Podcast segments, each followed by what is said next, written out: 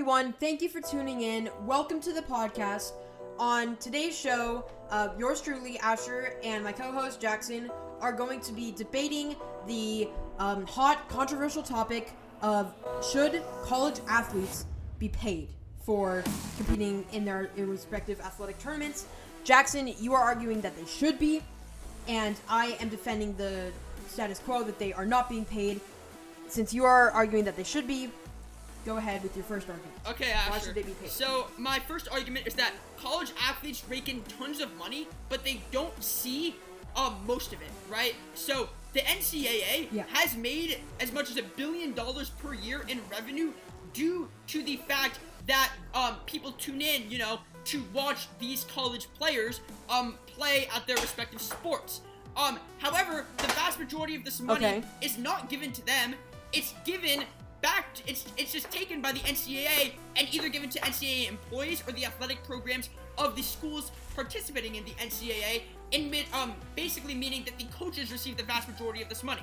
A good example of this is that Okay. the average football bowl subdivision coach, the bowl subdivision is the highest division um in D1 football, so basically the highest division in all Yeah. of college football. Um, gets paid 2.7 million dollars a year, whereas the a student just gets a measly forty thousand dollars scholarship, if that much, because many of them don't even get scholarships. Um, when you compare this to a place like the NFL, for instance, the average player makes eight hundred sixty thousand dollars, which is still much less than the six million that the average coach gets. But Yeah, but the difference is Mhm. the, the difference is in the NFL, it's a professional thing. That's what they're there to do. In college, you're there for the academic programs. You're there to learn. You're there. You pay money to go there so that you can learn, not so that you can be paid for for participating in extracurricular activity. Unlike the NFL, where it is their job to run the routes and catch the passes and throw, and that's how they make money, right?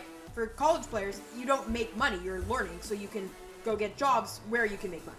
Well, they might as well get this money and learn because they are already working so hard at their sports and getting so much money that um, for the NCAA as of now, it is criminal for the NCAA to steal all this revenue driven solely by um, these athletes and not give any of it to the athletes, with the exception of some scholarships. That doesn't make any sense to me, especially because student a- athletes need the money more.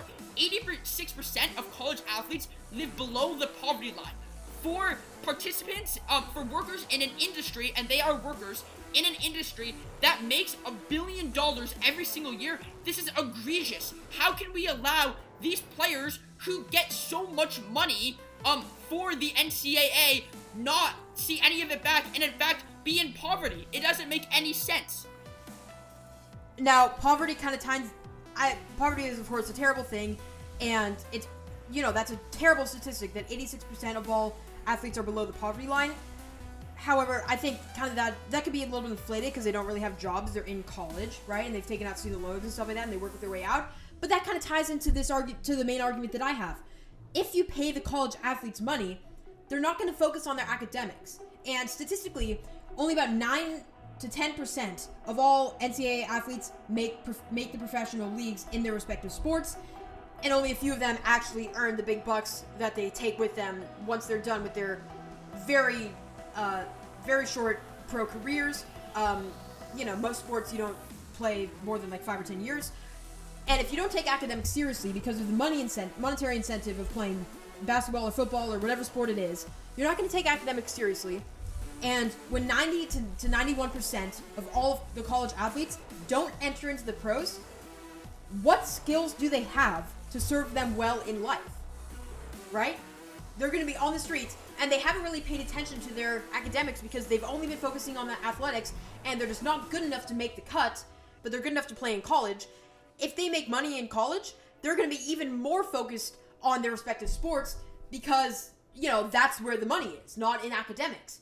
And it'll be just even even worse um, in terms of the poverty line and stuff like that because it's not gonna it, you can't accept more people into the pros the percentage is not going to go up it's going to stay at around 9 or 10 percent right so uh, you get these college athletes who have been working who have been getting their um, money from the ncaa and they haven't been focusing on academics and then when they've hit their four years and they're not eligible anymore what do they do? They fall below the poverty line because they don't have any skills that they learned in college to help them in real life, right? So paying them money only decreases the incentive for actually learning to take on with you into the real life. Okay, I see what you're saying, but I don't think that this actually. Um, I get what you're saying, and it might work in theory, but in actuality, I don't think this is how it work. It would work because already student athletes have incentive to work really hard and focus on their respective sports due to the fact that most of, Of them do not get scholarships, right? Scholarships are given to a select few, and you have to work incredibly hard to maintain them or even to try and get one. Money really won't change anything as there is already so much focus on athletics. It would just be an extra thing. Furthermore, student athletes know that the education that they receive is infinitely more valuable than money that they get for four years. It's not as with the pros where they'll be earning millions of dollars all of a sudden. No, they don't have billionaires backing their respective teams. However, what will happen is they will get fairly compensated for the work that they do, and they will not be distracted from education because they know that that is much more important than the money they do, the, the money they get. And they already work so hard, it would be very difficult for them to work harder. And furthermore, they already work um really hard because they need to maintain and to get scholarships. So, um, and furthermore, um, there are academic requirements for being able to play their sports, and the coaches get bonuses, bonuses if their players get good grades. And who decides who gets the scholarships? But the, coaches but the do. players don't get Yes, I know, but the coaches decide who gets put on Oh, scholarships. okay. That's So- that's a, okay. That's a fair point. So a lot of the times there are a lot of um um advantages to doing well academically. As a matter of fact, if you do get paid, there might be that might create even more incentive to do well academically because then that means that you will more be more likely to be put on scholarship, um, you know, to be played more because you're getting your coach a bonus, and then that means that you will probably be Yeah. paid more. Okay, so that's a fair point.